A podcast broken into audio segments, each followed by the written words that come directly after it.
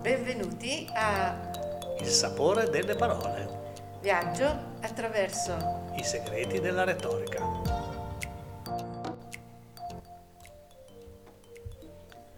Ciao da Chiara. E Marco.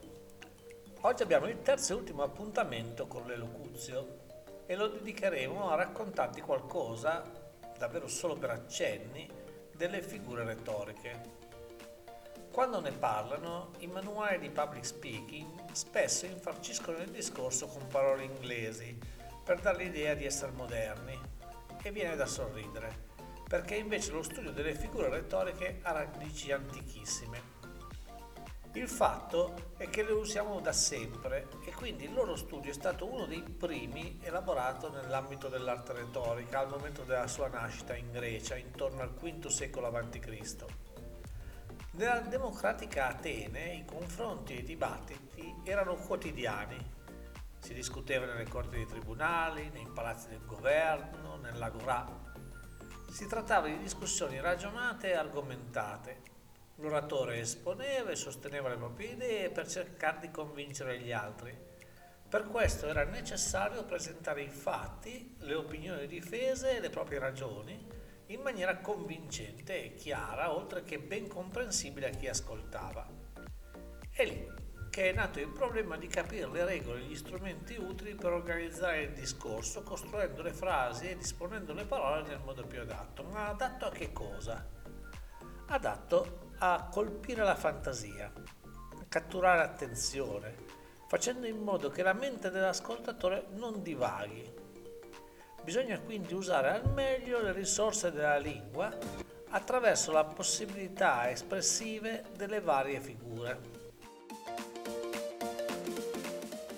L'inserimento delle figure retoriche in un discorso può essere paragonato all'aggiunta delle spezie in una ricetta.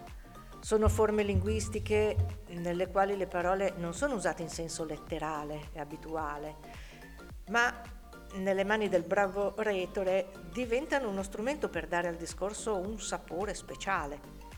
Le loro potenzialità sono molto sfruttate da scrittori, da poeti, ma sia che ne siamo consapevoli o meno, fanno anche parte del nostro modo di comunicare quotidiano, lo arricchiscono, lo rendono più immediato, danno luce al nostro discorso, potenziandone la carica espressiva.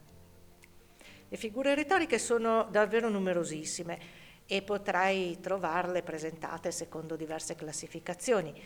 Noi vorremmo parlarti delle figure di significato, che sono tra quelle maggiormente utilizzate nel dibattito.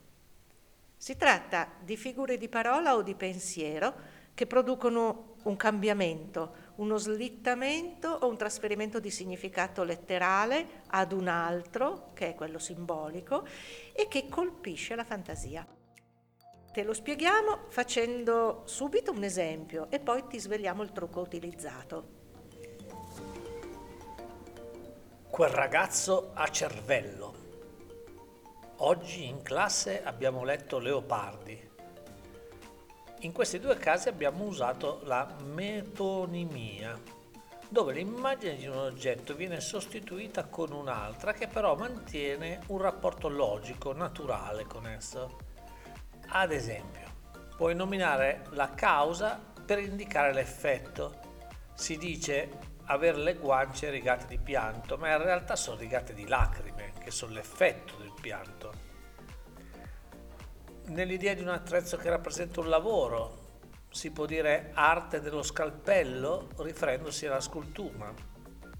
Nell'indicare un autore per le sue opere, si può dire devo studiare Dante intendendo la Divina Commedia.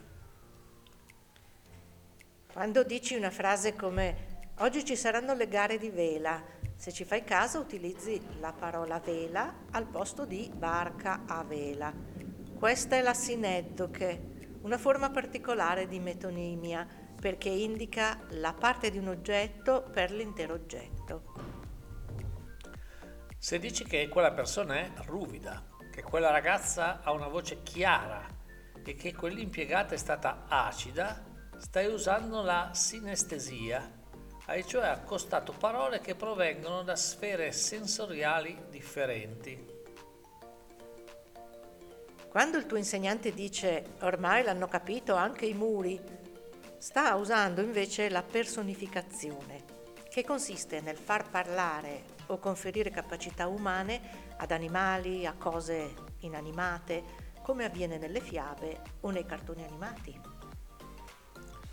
Quando nel film romantico la protagonista dichiara al giovane che le sta di fronte ti amo da morire o ti aspetto da una vita, sta ricorrendo all'iperbole, altra figura retorica che, esagerando i termini, ha la stessa funzione nell'attirare l'attenzione di un evidenziatore fucsia.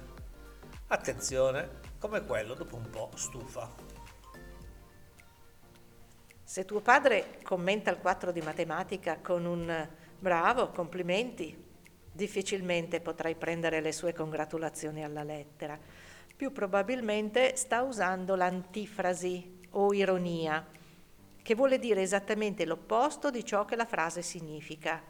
Come quando diluvia e tu dici bella giornata oggi, o commenti con un bravo, complimenti, un errore commesso da un amico. La perifrasi è un giro di parole che serve a sostituire un unico termine o definendolo o parafrasandolo. Dante dice colui che tutto muove. Sta parlando di Dio come motore dell'universo. Il professore che dice al colloquio che non sei un genio e che i tuoi risultati non sono buoni, sta usando invece la litote una figura che gli consente di attenuare l'impatto di un concetto troppo forte.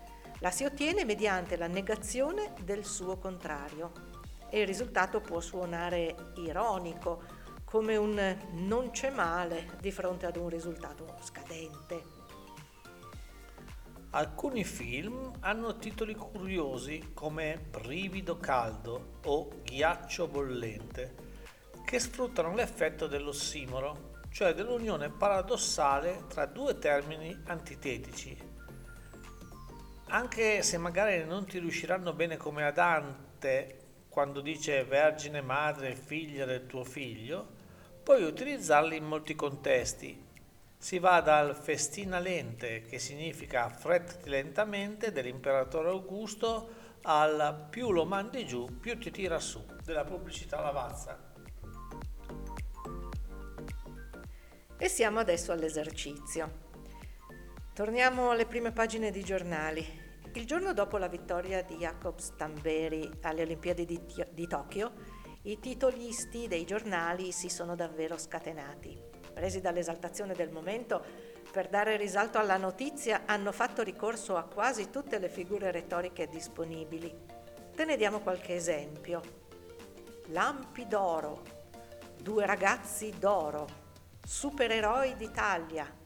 L'Italia vola, l'Italia è d'oro, gli dei dell'Olimpo, il podio si tinge d'azzurro, la storia siamo noi, fratelli d'Italia, momenti di storia, dieci minuti d'oro per l'Italia, i fantastici due, il mondo ai piedi di Jacobs, ragazzi d'oro. Il cuore d'oro dell'Italia. Sei in grado di riconoscere qualcuna delle figure utilizzate? Per oggi abbiamo finito. Eh, ciao a tutti da Chiara e da Marco, ci vediamo la prossima settimana.